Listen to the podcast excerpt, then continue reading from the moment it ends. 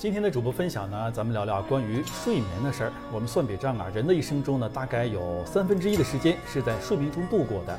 当人们处于睡眠状态之时呢，可以使大脑和身体得到休息、得到调整、得到恢复。睡眠对身体的好处是不言而喻的。这不仅体现在晚间的深度睡眠上。半个小时以内的午睡也能达到同样的效果。嗯，确实啊，有研究是表明，夜间和白天的睡眠呢，同样能让人巩固记忆力。午睡也有让大脑得到休息和恢复的功能，并且提高人们的记忆力，帮助人们记住一些复杂的概念。二零零八年发布的一项研究显示，白天小睡总体上呢是能够提高记忆力的，而摄入咖啡因不但对记忆没有帮助，甚至啊更加的糟糕。而且呢，德国有一个精神病研究所的睡眠专家发现呢，中午一点，这是人在白天一个明显的睡眠高峰。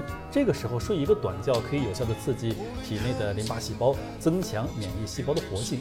所以啊，如果条件允许的话，咱们建议你可以在午饭后小睡一下。